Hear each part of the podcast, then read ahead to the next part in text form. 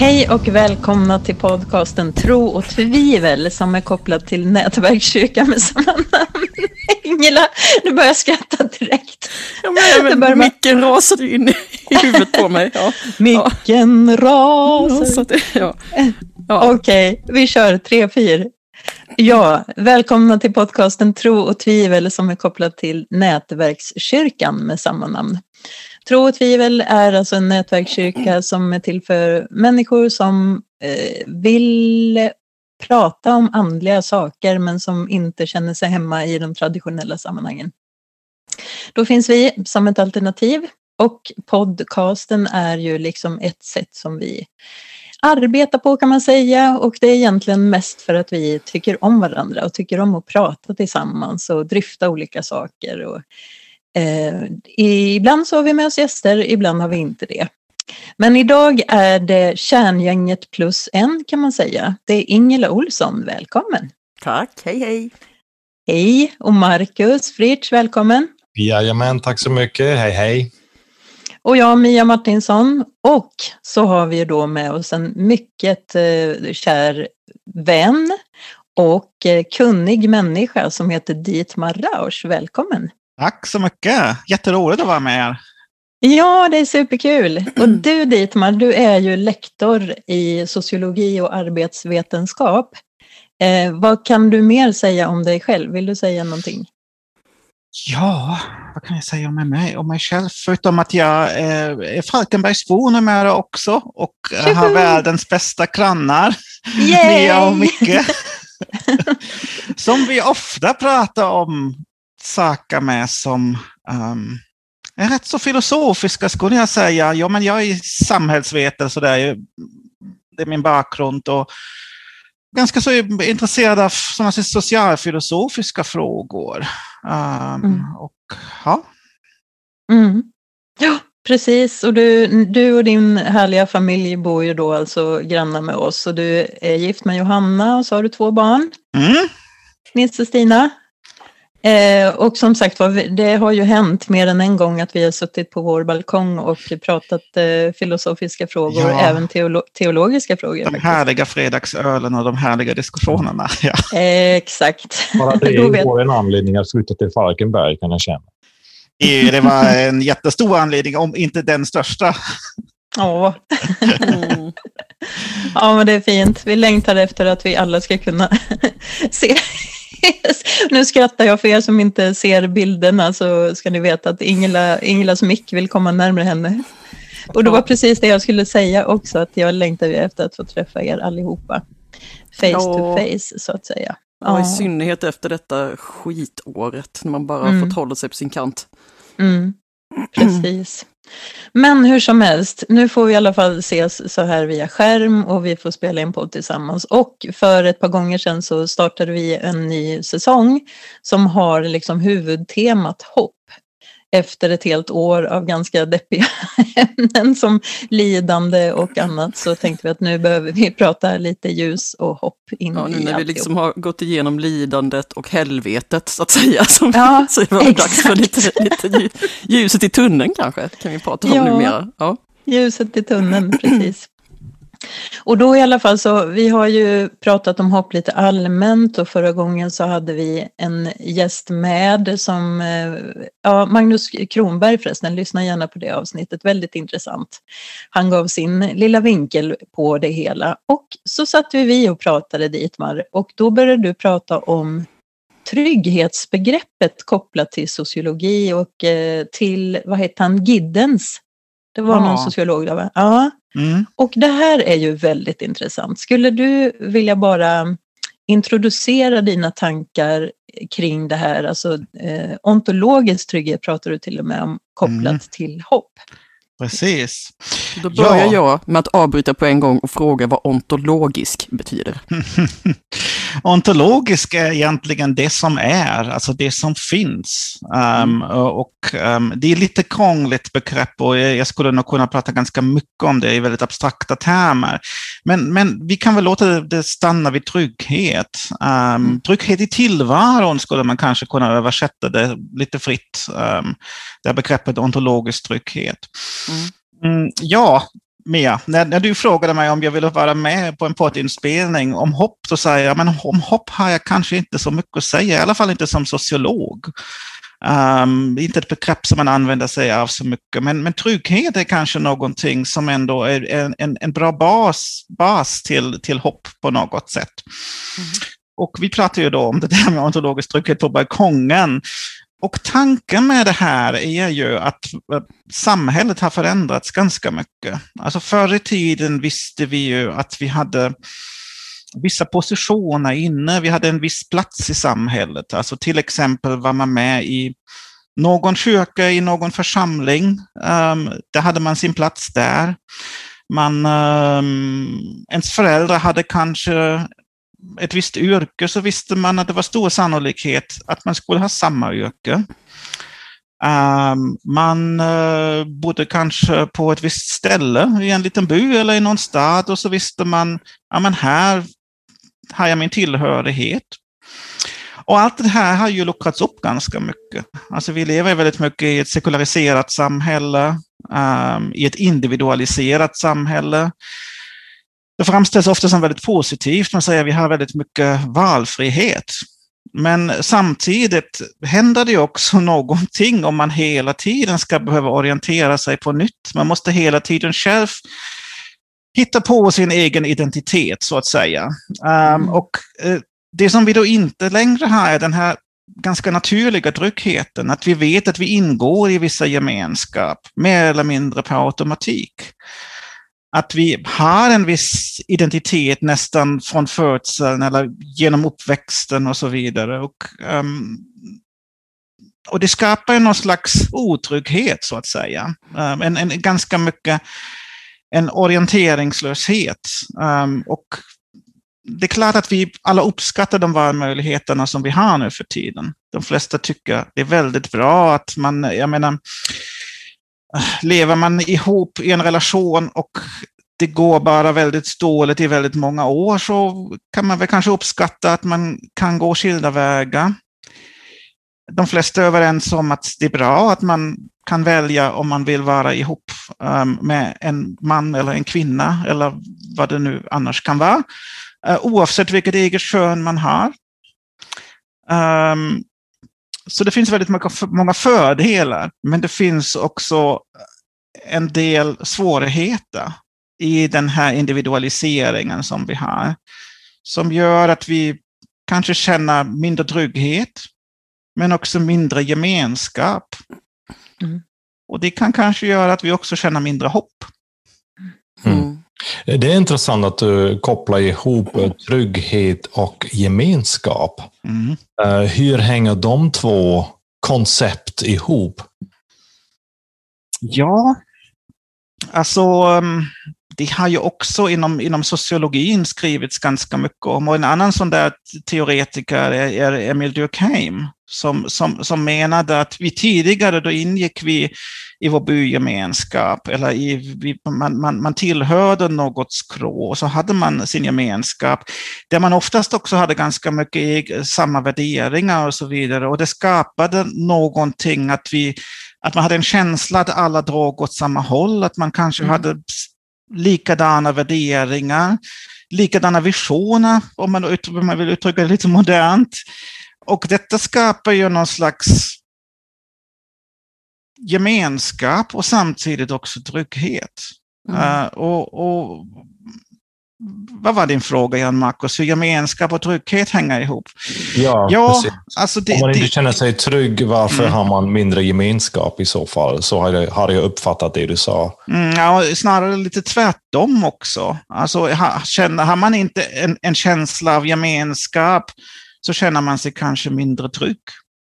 Mm. Det finns också ett sånt till begrepp som heter kasam, känsla av sammanhang, mm. uh, som ju är ganska känd även utanför vetenskapliga kretsar. Um, det är en, ändå en ganska väsentlig förutsättning för att man ska kunna må bra.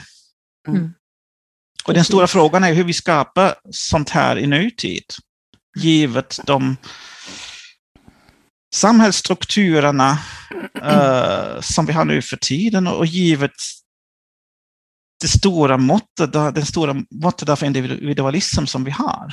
Mm. mm. Exakt, vi har ju varit inne på och nosat på liknande tankar så det känns jättebra att du som är så lärd eh, liksom lite grann stryker under det.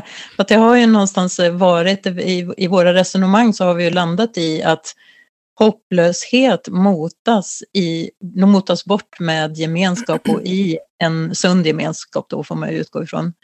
Ehm, så att det, det, är ju, jag tycker att det här är väldigt intressant. Jag läste också lite på om Giddens för att jag har hört talas om det där namnet men kunde liksom inte riktigt ringa in vad den här människan har, har sagt och skrivit. Men då var det en rad som jag fastnade för som, som eh, var lite, handlade om det här med de här rutinerna och den här tryggheten som skapas i insocialiseringen av olika beteendemönster och, och val och vägar som, som man tar. Eh, och när de här rutinerna bryts så riktas istället uppmärksamheten till faror istället för tryggheten och att det leder till existentiell ångest. Eh, och existentiell ångest och hopplöshet tänker jag väl eh, håller varandra i hand lite grann. Vad tänker ni om det? Jo, verkligen. eh, ja, jag tjatar ju jämt om det här senaste året, men jag tycker ju liksom det där Kassam då, nej men alltså att bli av med sina sammanhang som jag har blivit under hela det här året har ju skapat väldigt mycket ångest och existentiell ångest och eh, att jag inte, just det där med ens identitet, vem är jag nu i allt det här? Eh, så jag tycker det är jag kan säga att jag har tyvärr empiri kring det i detta området. Mm. Eh, och det har jag ju såklart haft tidigare också, men det har liksom inte blivit så mycket och så intensivt som det har varit senaste året. Eh, har jag ju inte varit med om tidigare. Vad det gäller det där och hur viktigt det är med eh, gemenskap som skapar trygghet och hopp. Mm. um, Men jag, jag, tänkte på en annan sak, får jag ställa en fråga också dit? För jag började tänka på det här med när man pratade om Durkheim, hette han det? Mm. Ja, um, som pratade om de här byarna där man liksom har samma, man, man levde på liknande sätt, har samma mm. värderingar och så vidare. Om man då tittar på hur vårt samhälle, i alla fall här i västvärlden, ser ut nu, så, så lever vi ju ofta Ja, men det, det är individualismen helt enkelt som, som har tagit över helt. Om man då tänker att man skulle liksom försöka... Eh, jag kan ju också bli så här, jag älskar ju gemenskap och det är alltid skönt med likatänkande. Det är alltid bekvämt för en. Men eh, jag vet inte om jag tycker att det är jämt det bäst och det kan man ju se när det urartar och det kan bli liksom sekter eller vad som helst som kan bildas på olika, eh, inte bara inom religion utan massa andra eh, sektliknande ja, fotbollsklubbar eller vad som helst, ehm, så är det ju så att är det, klarar vi av att skapa liksom någon form av gemenskap med oliktänkande?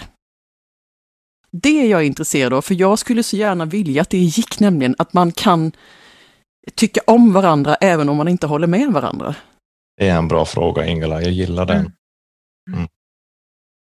Ja, alltså det borde ju kunna gå. Men, men alltså det är ju, vi är väl de allra, allra flesta överens om att vi inte vill gå tillbaks till de här traditionella strukturerna, där det, var, där det har varit väldigt lågt i tak också. Alltså mm. är det otroligt mycket social kontroll och går man riktigt mm. långt tillbaks till medeltiden alltså, så, så brändes man som, som häxa för man, för, man, för man avvek för mycket från, från de gemensamma normerna. Så, dit, så dit vill vi ju inte gå tillbaks. Men, men, men, men, men, alltså det, vad, vi, vad jag inte heller vill, vill göra här på något sätt att förespråka någon slags konservativ manifesto, alltså allt, allt var bättre förr.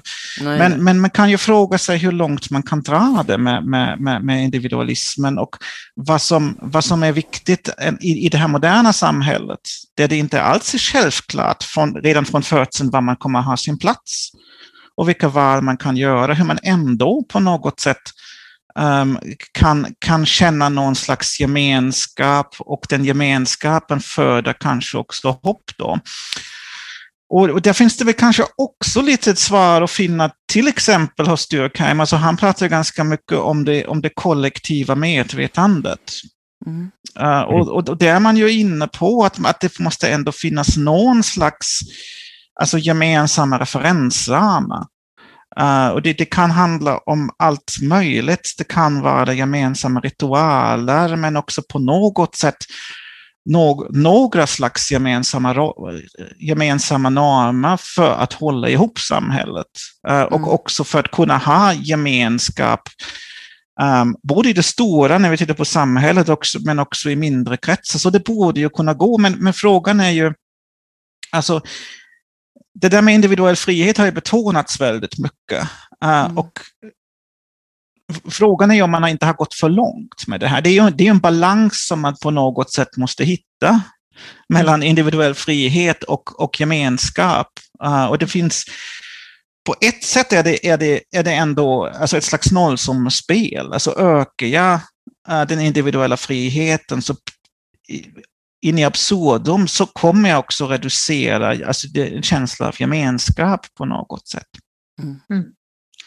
Mm. Men jag tänkte också, jag ville säga en, en, en sak till kring, kring, kring det här med, med, med, med hopp och, um, eller trygghet och gemenskap. Och en intressant ingång till är ju också då att man, att man kanske kan tycka att i ett fungerande gemenskap så är detta att känna trygghet inte bara ens egen individuella uppgift, utan vi har också kanske kan ha en förpliktelse mot varann att vi hjälper andra att mm. kunna känna sig trygga. Mm. Genom att vi, ja, att vi finns att, till mm. för varandra mm. på olika sätt. Både genom att ge mentalt stöd, men sen är ju också det där att känna trygghet eller inte, det är ju inte inte bara ett mentalt tillstånd, utan det är ofta också, det bottnar ju i att det finns vissa alltså, materiella problem eller verkliga problem. Uh, och även där kan man ju fundera alltså, i vilken mån det krävs någon slags solidaritet, att vi hjälper varandra om mm. man hamnar i nöd. Mm. Mm. Så... Det är jätteintressant det du säger. Och jag tänker ju på en del äh, människor som har berättat för mig när äh, någon av deras närmaste gemenskapen har äh, gått bort. Och när de sa, ja, men, till exempel, jag kommer ihåg en kvinna som berättade hur hennes make har irriterat henne eh, hela tiden egentligen, genom alla de här typiska småsaker. Men så har någonting hänt och eh, maken dog och så eh, märkte hon att bara hans närvaro har varit så viktigt för henne. Att mm. han fanns, han behövde inte göra någonting. Nu saknar hon ju till och med det som hon eh, innan tyckte var jätteirriterande. Mm. Och då tänker jag att närvaron, det räcker ibland kanske, att vi bara ställer upp för att vara med. Man behöver inte göra så jättemycket, man behöver bara finnas i en gemenskap och vara med. Och bara att man syns och bara att man lyssnar och kanske reagerar med att man nickar lite eller ger lite bekräftelse eller ställer en fråga. Eller, eh, det kanske är en, en väldigt enkelt men ändå effektivt, uh, en effektiv metod för att ge trygghet till andra. Eller? Mm. Mm. Det, det, tror jag. Alltså, jag tror att solidaritet kan man visa på många olika sätt. Och jag tror det du beskrev nu är absolut ett av dem. Mm. För det har vi också verkligen varit inne på, eh, det här med solidaritetskonceptet överhuvudtaget kopplat till individualismen. Att det, vi har upplevt att eh, solidariteten faktiskt eh, blir hotad också i det här när individualismen går till överdrift, när det går över den där gränsen. Mm. Eh, och alla de här dikena som vi hamnar i hela tiden, att hitta balansen där för att någonstans så mer individuellt kan det ju nästan inte bli och det är så uppenbart att vi som människosläkte inte mår väl av mm. det här i sin absoluta yttersta gräns, utan nu behöver vi hitta sätt att liksom komma tillbaka till någon typ av gemenskap som ändå inte kväver, ändå inte kontrollerar på ett, på ett osunt sätt. Men vi behöver ju hitta vägar liksom till mm. någon typ av balans.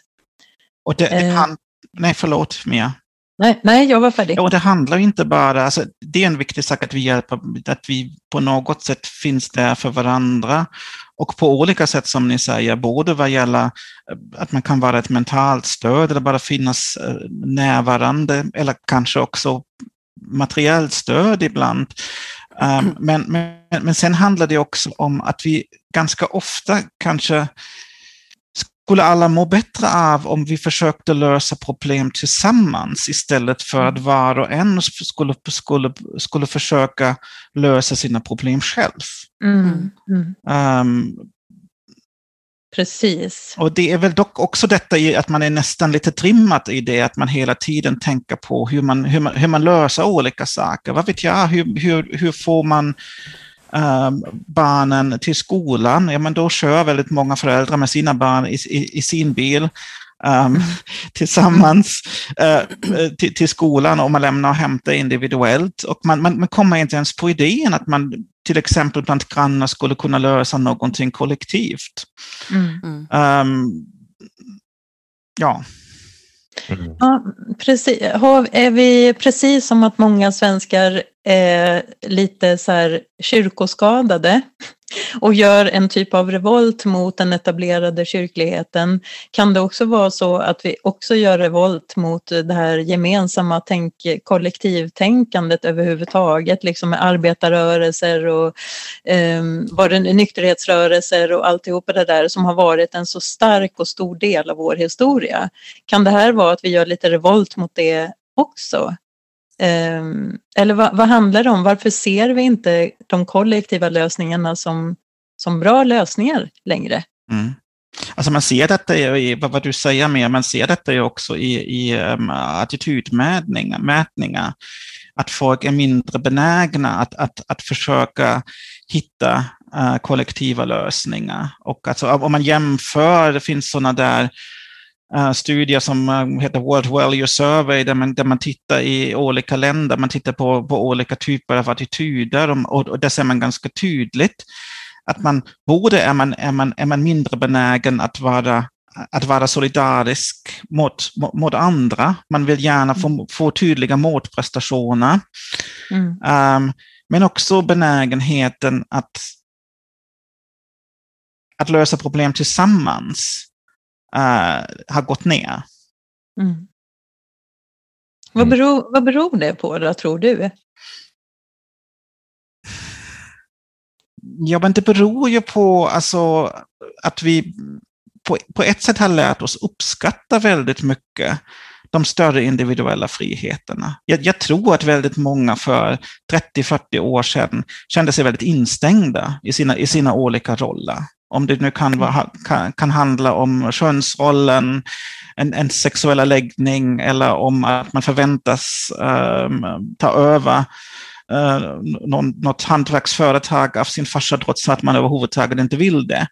Så det, mm. tror, jag, det, det, tror jag väldigt många uppskattar, uh, uppskattade väldigt mycket. Uh, av förstå, förståeliga skäl.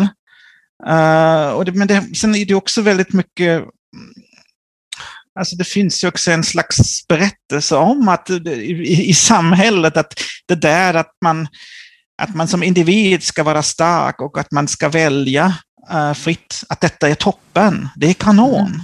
Mm. Mm. Sen finns det ju, sen, sen, har man dock också, och det är också alltså på senare tid, alltså även några nationalekonomer som har börjat ifrågasätta vad, även i i, i, när man gör med ekonomiska kalkyl, hur bra är det egentligen att jag kan, kan välja min teleoperatör och min, min, min, uh, min, min elleverantör och alltihop. Mm. Leder detta inte till att det konsumeras väldigt mycket tid och det, det, det leder kanske till att vi har ännu mindre närvaro i de mm. gemenskapen som vi ingår, som till exempel mm. familjen. Mm. Just det. Mm. Det är ju ja, intressant. Det är ju inte att ha eh, mycket valmöjligheter är verkligen inte bara positivt. Jag tror också det kan skapa en enorm stress alltså. Eh, jag brukar ta som exempel att när man var liten och inte få romantisera att det var bättre förr eller så, men, ja, men det var barnprogram klockan sex. Det fanns två kanaler att välja på. Nu kan man ju sätta sig vid en tv med en fjärrkontroll och liksom sitta och sappa mellan 40 kanaler. Eh, och man kan alltid hitta ett barnprogram om man vill och det är ju positivt på ett vis att man kan få välja det. Men jag kan tänka mig att det också ger en viss stress. Och min syster berättade också när, ursäkta, hennes yngsta son, eh, nu är det här ett bra tag sedan, men när han eh, gick i nian och det helt plötsligt kommer massa kompendium hem liksom, från olika skolor för, för att de gör reklam. För, för att kom och, kom och gå på vår gymnasieskola, därför att det här handlar ju om skolpeng och sådär, så att det har blivit privatiserat på ett som jag inte gillar då så mycket. Men, eh, att det handlar om att ragga kunder helt plötsligt, att de, man redan som 15-åring ska bli en, en klient och konsument. Eh, och hon berättade när de skulle sen sätta sig med liksom den här 30 centimeters tjocka högen liksom och gå igenom alla de här kompendierna, hur fruktansvärt stressad hennes son blev. Mm. För att det var för mycket att välja på. Han bara, varför mm. kunde det inte bara varit två eller tre? Då hade det varit lättare och, och liksom helt plötsligt så, det var för mycket att välja på. Liksom. Mm. Jag tycker du har några, några jättespännande exempel där, uh, Ingela. Och jag, jag, jag fastnade lite för det här som du, um, som, som, du sa om de här olika tv-programmen.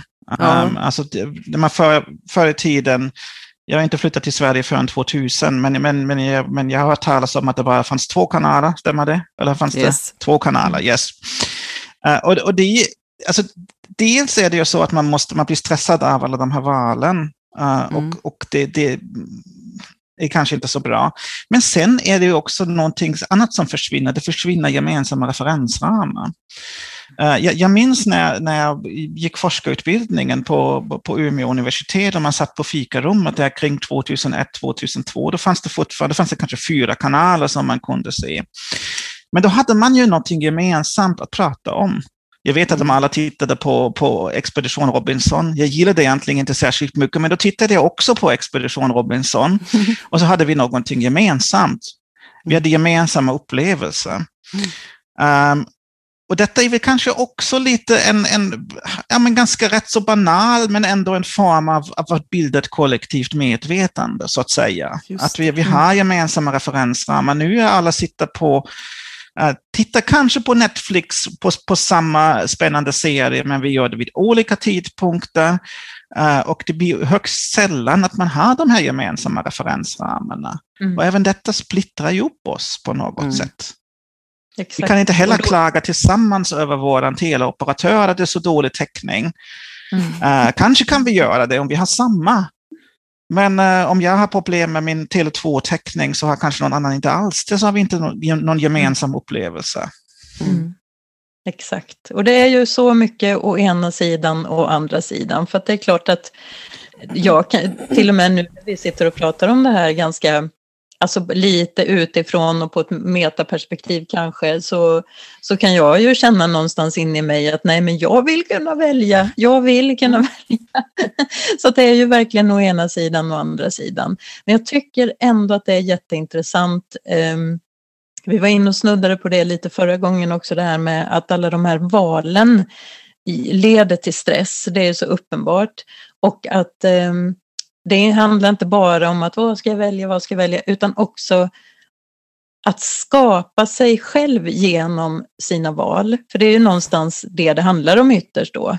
Vem, vem ska jag vara? Vem vill jag bli? Vilken skola ska jag gå? Vilka kläder? Och så vidare. och så vidare. Um, det signalerar, kan ju signalera också att jag är ingen från början utan det är bara utifrån mina val som jag får ett visst typ av värde och räcker jag till då, då blir varje val väldigt eh, avgörande och påverkar ju också synen på mig själv och min självbild. Eh, att det på något sätt signalerar att jag inte är värd någonting från början i den jag är och de förutsättningarna jag har. Mm. Det är det ena jag tänker och det, andra är ju att i den stressen så blir ju också det kopplat då till, till identitet och värde um, leder ju också till en existentiell eh, stress och sorg tror jag. Och en känsla av att inte räcka till.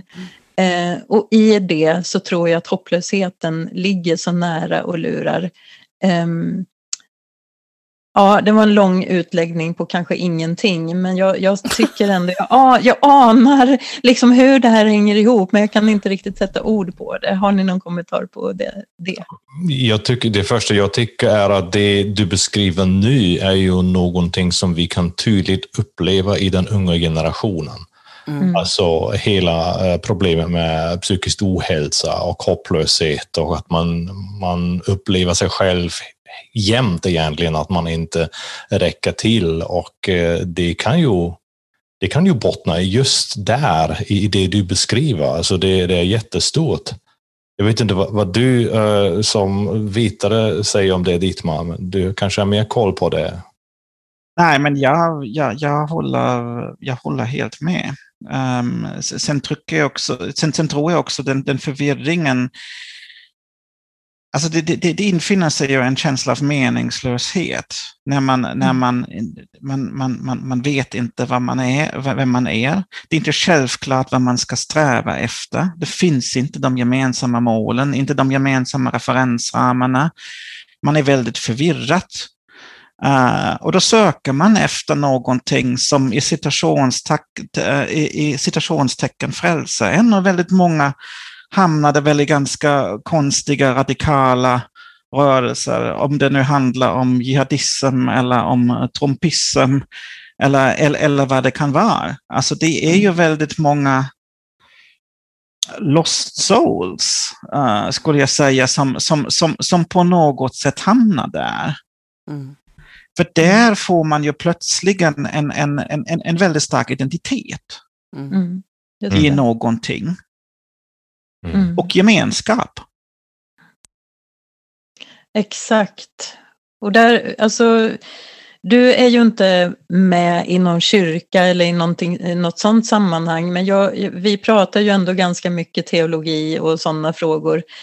Um, och jag kan ju se då att um, en tro på någonting som är större än oss själva, i vårt fall på Gud då, att det borde ju ha någonting att säga till människor idag, men det är ju som att hela, hela svenska folket på något sätt har gjort slut med Gud. Um, hur, men hur ser du utifrån, vad, vad skulle vi kunna göra liksom? För vi vill ju ändå tro att det finns en hälsning till alla människor att du är värdefull, du är mm. en avbild av Gud, du är älskad som du är, det finns en framtid. Eh, mm. Det kommer att komma, vi får dela eh, liksom livets tuffa villkor allihopa men du är inte ensam igenom det. Och det här med gemenskapen, att det här kan vi möta tillsammans som människor också.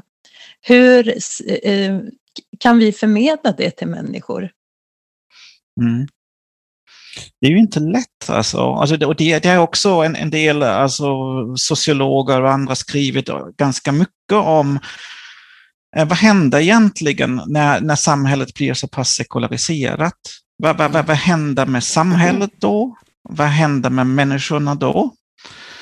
Och, eh, och, och, det är ju lite också, också redan Durkheim som skrev på 1800-talet menade ju att, att, att, att, religion och tro spelar väldigt stor roll i, i, i, att, i att hålla ihop samhället. Alltså att skapa gemensamhet, att skapa gemensamma referensramar, eh, att, att skapa identitet på något sätt. Och ett, ett svar på, på för att för, för, att lösa det här problemet av orienteringslöshet, identitets, det ständiga identitetssökande, meningslöshet, är ju, är ju att, man, att man tror på någonting större. Nu eh, skulle jag ju säga att, vill säga att det inte nödvändigtvis behöver vara någon gud. Det skulle också kunna vara någonting mer abstrakt, som, vad vet jag, de mänskliga rättigheterna, eh, eller, eller, eller någonting i den stilen, humanism eller, eller, eller vad det än kan vara. Mm. Jag tror dock att de här mer abstrakta um, tankebyggnaderna, de är mindre tillgängliga. Alltså det, det, det, det är mycket svårare, um, för man, alltså när man håller det andliga utanför, det, det blir inte lika tilltalande. Så det, mm. finns ju, det finns ju definitivt ett tomrum i, i, i, det, i det sekulariserade samhället mm. som, som bidrar till uh, den här känslan av inte sammanhang. Mm. mm. Icke-kassam. Mm. Um, Precis.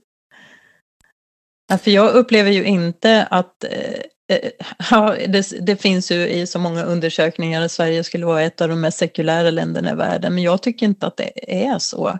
Eh, jag tycker att eh, jag möter en, en, ett mycket stort intresse kring andliga frågor bland människor jag pratar med här i Sverige. Men ett väldigt icke-intresse till organiserad och institutionaliserad religion. Och det är kanske där någonstans man ja. behöver börja. Och det passar in i tiden också i att man, att man i och med att vi har blivit så individuella och uppskattar de här stora friheterna så, så har ju folk en, en um, känner ofta ganska stor avsmak inför allt som är institutionaliserat, som är organiserat och så vidare. Och där mm. känner jag ju att, att, att ni har med, med, med, med tro och tvivel, alltså den vägen som ni går, känner jag ju ligger väldigt, ligger väldigt bra i tiden, så att säga. Alltså att det inte är så där superduper organiserat, Um, jag, jag, tror det är mer tilltalande, men det, det, håller, det handlar det också om att hitta någon slags balans. Mm. Mm. Precis. Mm. Alltså utan att vara expert i, i, området, men om man på något sätt vill bygga upp någonting sånt som en församling, vill man väl ändå ha någon slags commitment, alltså att folk inte bara ja, men du passade mig eller nu passade mig inte. Då vill man inte heller någon riktig gemenskap. Mm.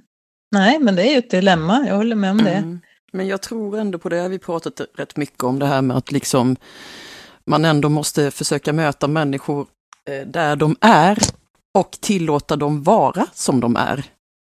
Liksom, för att, för att annars så, men jag slår ju själv bakut annars av, av en tanke på, på något superorganiserat eller institut, institut, jag kan inte säga det. Börja med institution och så kommer det lösa sig. Institution. Institutionaliserat. Tack så mycket. Det var sex laxar i en laxask. Ja, jag har brottats med det ordet ja, också. Ja, nej men eh, jag, eh, så jag har ju full förståelse, precis som du sa Mia också, att jag vill ju välja. Men framförallt så, så tror jag att min, min största, eh, det som har varit, eller är, mm, det som är viktigast för mig är att jag får vara eh, mig själv. Jag, jag, upplever inte att jag har några samarbetssvårigheter eller någonting, men och jag, bara jag får vara mig själv och så får de andra vara sig själv och så försöker man hitta en gemensam grund eller ett gemensamt sätt att, att, att arbeta på. Eh, och jag tror att om man kan nå ut med det, att välkommen Välkommen till vårt sammanhang. Du får vara precis som du är. Om man kunde få den, den liksom den känslan, eller vad jag ska säga det, att, att fastna, så tror ju jag också att då blir ju en sån här typ av gemenskap attraktiv. Eh, för, för att om man ser historiskt bakåt, inte bara i kyrkan, utan massa olika mm, sammanhang så har det ju varit välkommen hit så länge du är du är välkommen hit, välkommen till oss, så länge du inte gör det här och det här och det här, eller, tänk, eller framförallt, du får inte ens tänka på det här sättet om du ska vara med här. Och det tycker jag är farligt. Um, och jag, det, det blir ju, eller som jag har uppfattat det, har blivit väldigt mycket bättre, inte minst ute i kyrkorna faktiskt, att det är liksom öppnare och taket är högre nu. Men eh, hos gemene man så tror jag att de har kvar bilden av att man inte får vara sig själv. Och jag har själv varit en som har känt och upplevt det. Och känt att jag, eh, jag passar ju inte in någonstans i de här sammanhangen liksom. Um, och sen kanske jag också då har varit lite obstinat för att hålla fast vid att jag måste få vara den jag är. Jag måste få tänka de tankarna jag tänker, för det är jag. liksom. Um, och samtidigt hela tiden burit på den här liksom längtan efter den gemenskapen uh, som ändå hör ihop med människor som delar tron till exempel. Jag bara, det, ja, förlåt, nu flummar jag iväg här lite, men jag bara tror att kan, kan, man få, kan man nå ut med budskapet att man får vara sig själv och ändå mm. vara välkommen. Då tror jag att det skulle verkligen hitta mycket människor som skulle vara intresserade av att vara med. Mm. Ja, för att eh, om, om man börjar där så tänker jag att då kommer det ju också odlas nära relationer och då ehm, förhoppningsvis så ger man också mandat till människor nära som man har förtroende för att faktiskt lägga sig i. Så att i det så finns det ju också ett formande, för det är klart att, att jag vill inte vara likadan nästa år som jag är nu. Jag vill ju utvecklas mm. och skava lite mot andra människor och speglas mot andra människor för att utvecklas. Och det gör man ju inte om man bara liksom cementerar fast att den här är jag. Alltså grundessensen naturligtvis, men sen behöver vi varandra även för att utvecklas och då kan det ju behövas lite så. Men att Självklart! Som man har bjudit in. Skavet är jag för. Det är ju det jag ja. är för. Det jag tror vi egentligen säger samma sak. Ja, det tror jag med. För att om, mm. om alla får vara sig själva så kommer det ju också att bli ett skav. Så, mm. För att vi är människor, så funkar vi. Mm. Men jag tror eh, däremot att man måste tänka likadant och ha exakt samma åsikter. Jag tror det är livsfarligt alltså. Mm. Det är då, usch, vad jag tycker Nej. det är läskigt alltså. Det är ju ändå svårt, alltså att man, man, man, måste hitta någon slags balans. Alltså man kan ju inte vara hur relativistisk som helst heller. Alltså man, om man verkligen säger anything goes, och verkligen Nej. anything, Mm, mm. Alltså då, då, har man ju återigen inte den, de, alltså, no, alltså de, de, några gemensamma referensramar. Alltså, och, det, och det är frågan, om du säger inget, jag förstår det, jag tror också att moderna organisationer mycket, i mycket större utsträckning måste vara så här att man, att man följer mottot alla får vara som de är. Mm. Men det ändå finns det någon, någon slags gränsdragning där. Hur mycket får man ändå vara som man är? Är det okej okay om man är uh, nazist? Ja, nej. Uh, nej, men alltså det... Ja, men det... Alltså det på, på något sätt går det inte helt runda den frågan. Uh, och, och, det finns ju också ganska alltså många exempel av olika sammanhang där man, när man är för öppen, när det är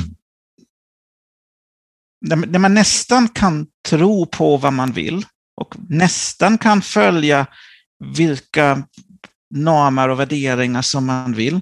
Så ofta är en organisation ju dömd att gå under. Och i kyrkosammanhanget tänker jag ganska mycket på, um, jag kommer från en eh, ursprungligen uppvuxen i en typ av protestantisk kyrka där man är väldigt, väldigt mycket alltså ifrågasätta en, en, en del dogmer som, som, som, som, som man ändå annars finns kvar i, i kristendomen. Man säger till exempel eh, i den falangen att ja, men det där med, med påsk, det har, det har inte hänt bokstavligen och, eh, och, och, och alla sådana där grejer. Men det, det, sånt, sånt leder ju också till att man tappar medlemmar i det här fallet, väldigt, väldigt mm. tydligt.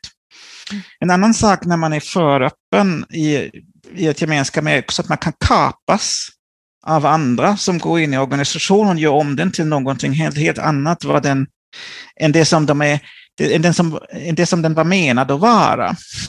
Mm.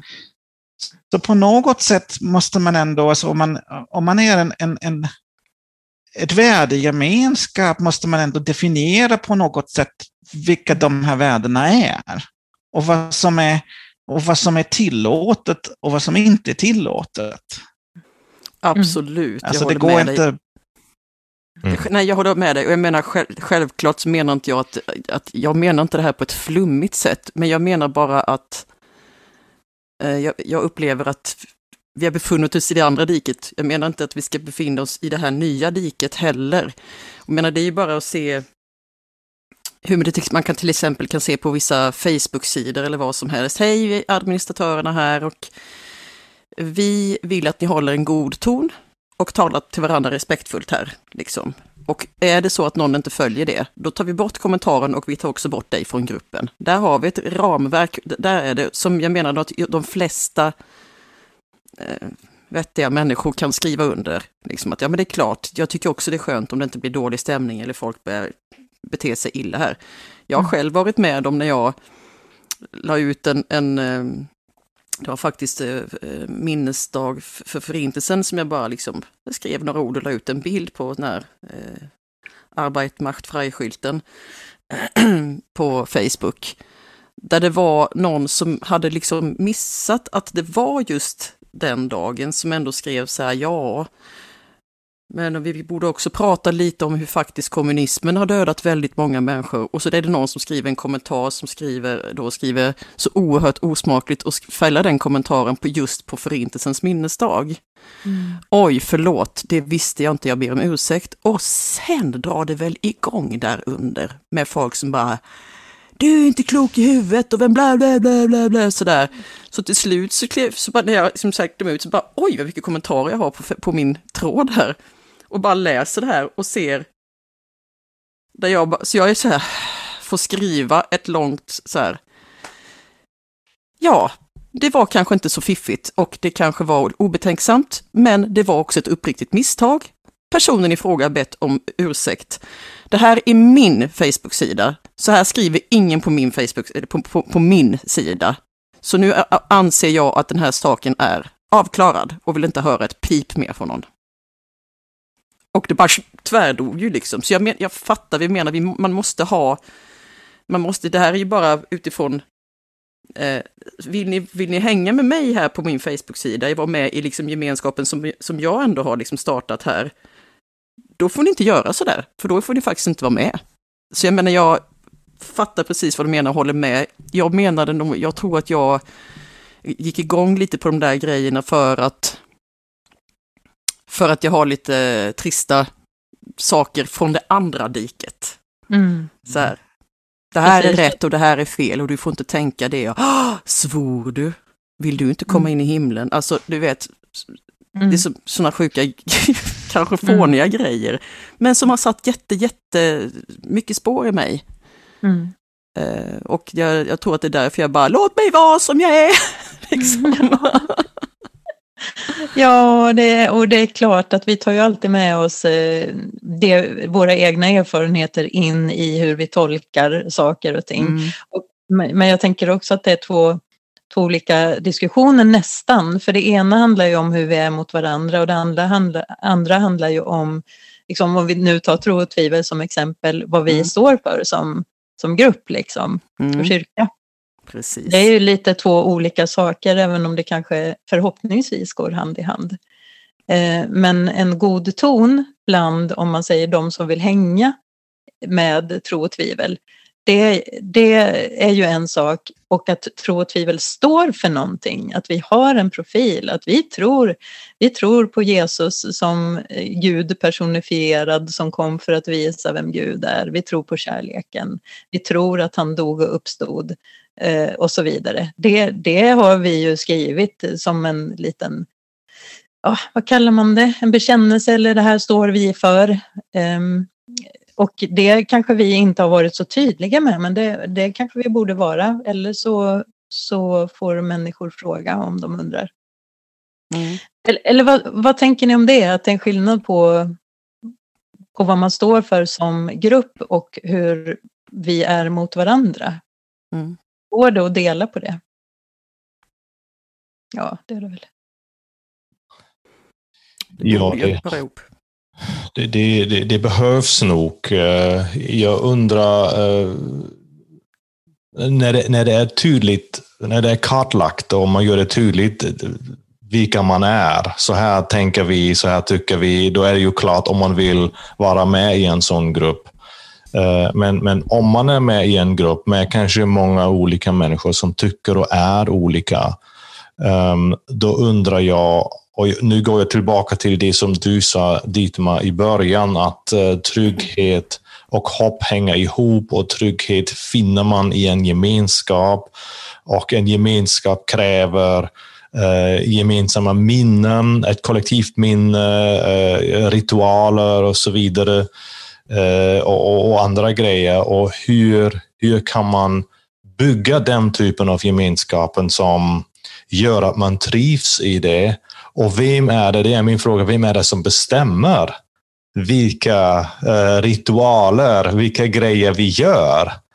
Eh, händer det automatiskt eller behöver det styras av någon? Och vem gör det i så fall? Och det, det, kan man, det kan man tänka på en liten skala i en liten grupp som vi är här, eller tror vi är lite större, eller ett helt samhälle i stort. Eh, vem är det som får bestämma vad vi gör så att vi skapar trygghet genom en gemenskap? Mm. Det är en svår fråga. Mm. Det är en svår fråga, det är kanske lite för svår. Men, men ändå. Oftast är det ju så att alltså, vissa normer, de, de, de, de, de växer fram och är ofta outtalade. Och man, man, man gör bara på ett visst sätt. Um, sen kan det Sen brukar det uppstå konflikter kanske någon gång. Och då behöver man kanske ha en, en, en, en, en metadiskussion kring normerna och kanske skriva ner dem. Men... Uh... Mm. Det, det, är eh, ett bra eh, förslag eller en, en bra sak. Hur hanterar vi konflikter? Alltså hur, hur ser vi på konflikter överhuvudtaget? Eh, I vanliga fall försöker alla undvika konflikter och, och dra sig undan så fort det blir lite hetsigt och det blir lite eh, jobbigt. Men egentligen, särskilt om man vill bygga gemenskap, så måste man se på det som något positivt. Det är någonting som bygger, det är någonting som vi behöver, det är någonting som alla kan bidra med. Och eh, Vi måste ha konflikter för att kunna bygga en trygg gemenskap som håller men hur man hanterar det, det är kanske en annan femma, men då, då behöver vi lite handledning. Men egentligen behöver, särskilt om du säger Ingela, vi vill vara en gemenskap där alla får vara med. Mm. Det går ju inte utan konflikt. Mm. Det är omöjligt. Det är ju alltid någonting som krockar. Mm. I smått eller stort, men, men någonting går inte ihop. och Det är viktigt egentligen. Och då lär man ju känna varandra och då händer det ju också då kan det hända på ett påtagligt sätt att man, man känner sig hörd och förstått, även om man själv upplever att alla andra tycker och tänker annorlunda, men ändå är man en del av den gemenskapen. Mm. Och Det är ju där respekten händer. Mm. Och då känner man kanske tillhörighet. Alltså konflikt är egentligen, tycker jag, det är, det är mycket viktigare än vi tror. Eller? Mm. mm. Jag håller med. Och eh, att eh, hitta verktyg då för att hantera det. Jag, jag, det var en vän som sa någon gång för länge, länge sedan att Ja, jag träffade den här eh, bekanta människan och vi hade en diskussion. Vi höll inte alls med varandra. Men det var så härligt samtal för det fanns en så tydlig känsla av en vilja att förstå. Och det har verkligen hängt kvar hos mig att det där är ju någonting bra om man genuint odlar det hos sig själv hela tiden och hoppas att alla gör det, en vilja att förstå, det har ju ingenting att göra med att vi måste tycka likadant. Mm. Men att försöka förstå var den andra kommer ifrån och vad den andra menar eh, och visa respekt för det då, så kan vi alltid lära oss av varandra när det inte blir eh, en situation som hotar, utan någonting som lär, kan lära mig någonting. Mm. Det, det tycker jag är det har gett mig mycket att, att tänka så. Mm. Att tänker ni om det? Ja, jag tycker, tror också att man på så sätt utvecklas som, som kropp. Mm. Till skillnad från vad man, vad man ser ganska mycket på nätet, att folk inte har någon vilja att förstå, utan uh, det finns bara en tävling om vem som, um, vem som argumenterar bäst eller vem som uh, är mest aggressiv och uh, uh, lyckas med att spöa upp någon annan verbalt. Um, mm.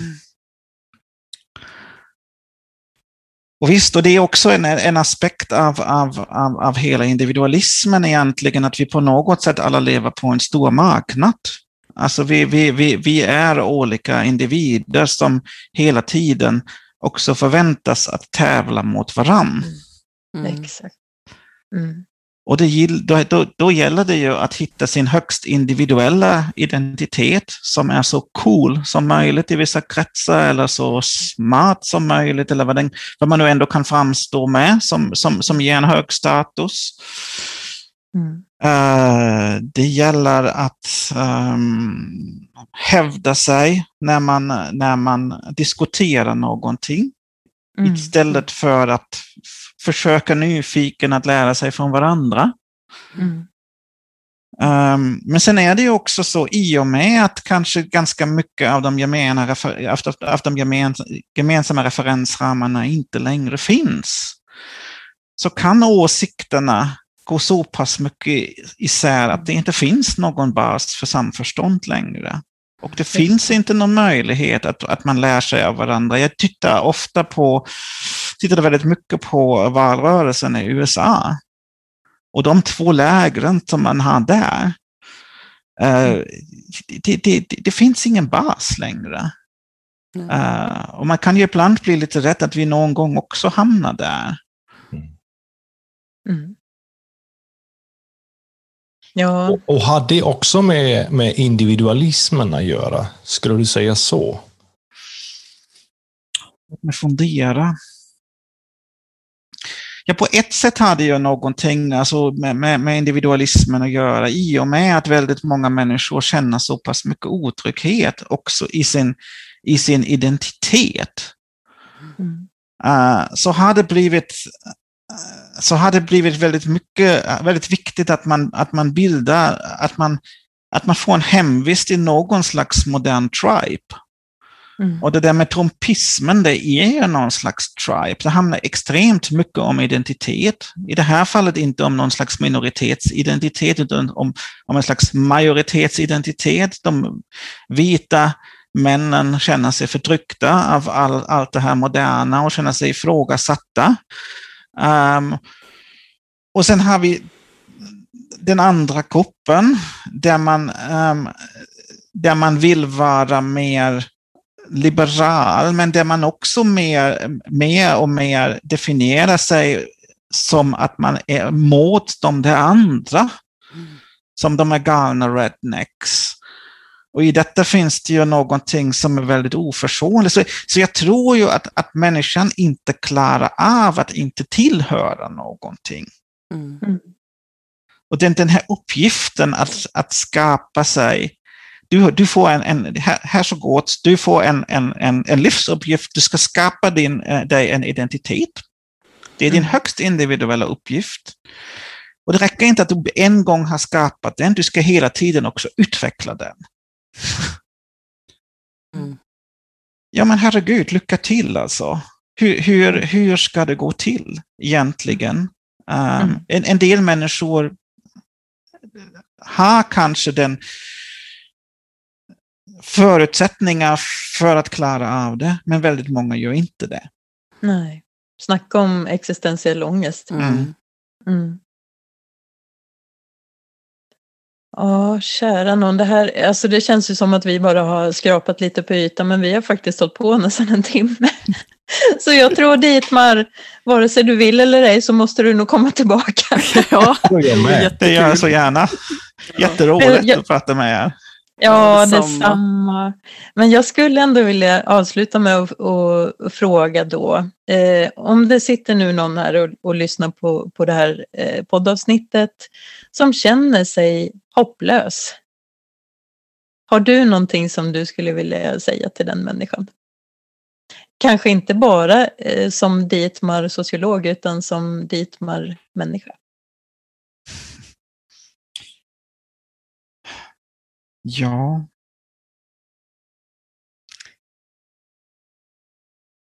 Försök att inte lösa alla dina problem själv. Det finns många andra ute som, som dig som, uh, som också har det svårt. Och kan ni inte göra någonting gemensamt? Det skulle jag tycka är kanske en start. Mm. Så det är spontant. Ja, kloka, kloka ord. Ja, men precis. Och det, det, börjar ju här i hjärnan. Det, det börjar ju hur man tänker. Alltså att man kanske tänker på den möjligheten att man inte är helt ensam. Och så mm. kan man fundera. Vilka finns? Vilka är det som man kanske kan fråga eller mm. slå en signal till? Mm. Ja, verkligen. Och vi, vi, kan ju också bara säga då att vi finns ju också faktiskt. Um, och vi har ju möjlighet också dels att eh, samtala i grupp med varandra. Vi kan också erbjuda enskilda samtal vid behov med tystnadsplikt och så vidare. Eh, och eh, så, så är det så att du inte har någon annan eller, eh, eller om du har någon annan men ändå känner att eh, vi här i Tro och tvivel eh, skulle kunna vara som en samtalspartner för dig så hör gärna av dig. Vi finns eh, på, vi har en egen hemsida. Eh, hur hittar man den? Tro och tvivel.se tror jag helt enkelt. Ja. Eller ni, .com. Ja, ja. Sök på nätet, tro och tvivel, hem. Kan också Google is your friend. Yes. Ja. Och sen har vi ju också en Facebook-sida då eh, som ni kan följa och gå med i. Vi har också träffar på söndagar klockan 11 som ett möte, en träff där vi diskuterar lite liknande som den här podden. Eh, någon har förberett någon prata på en 10-15 minuter och sen har vi samtal för de som vill vara med. Eller så kan man bara vara med utan ljud och bild och eh, lyssna på det som en podd. Det gör man precis som man vill. Man var inte rädd för det. Ta Dietmars eh, kloka råd på allvar och eh, på riktigt, eh, du är inte ensam. Det vill vi hälsa. Mm. Tack så mycket för att ni har varit med. Ni är underbara. Tack. Eh, det är så kul att få prata med er varenda gång. Eh, och eh, tack till dig som har lyssnat. Så hoppas jag att vi hörs vidare. Ha det bra. Hej då. Ha det gott. Hej då. Hej då.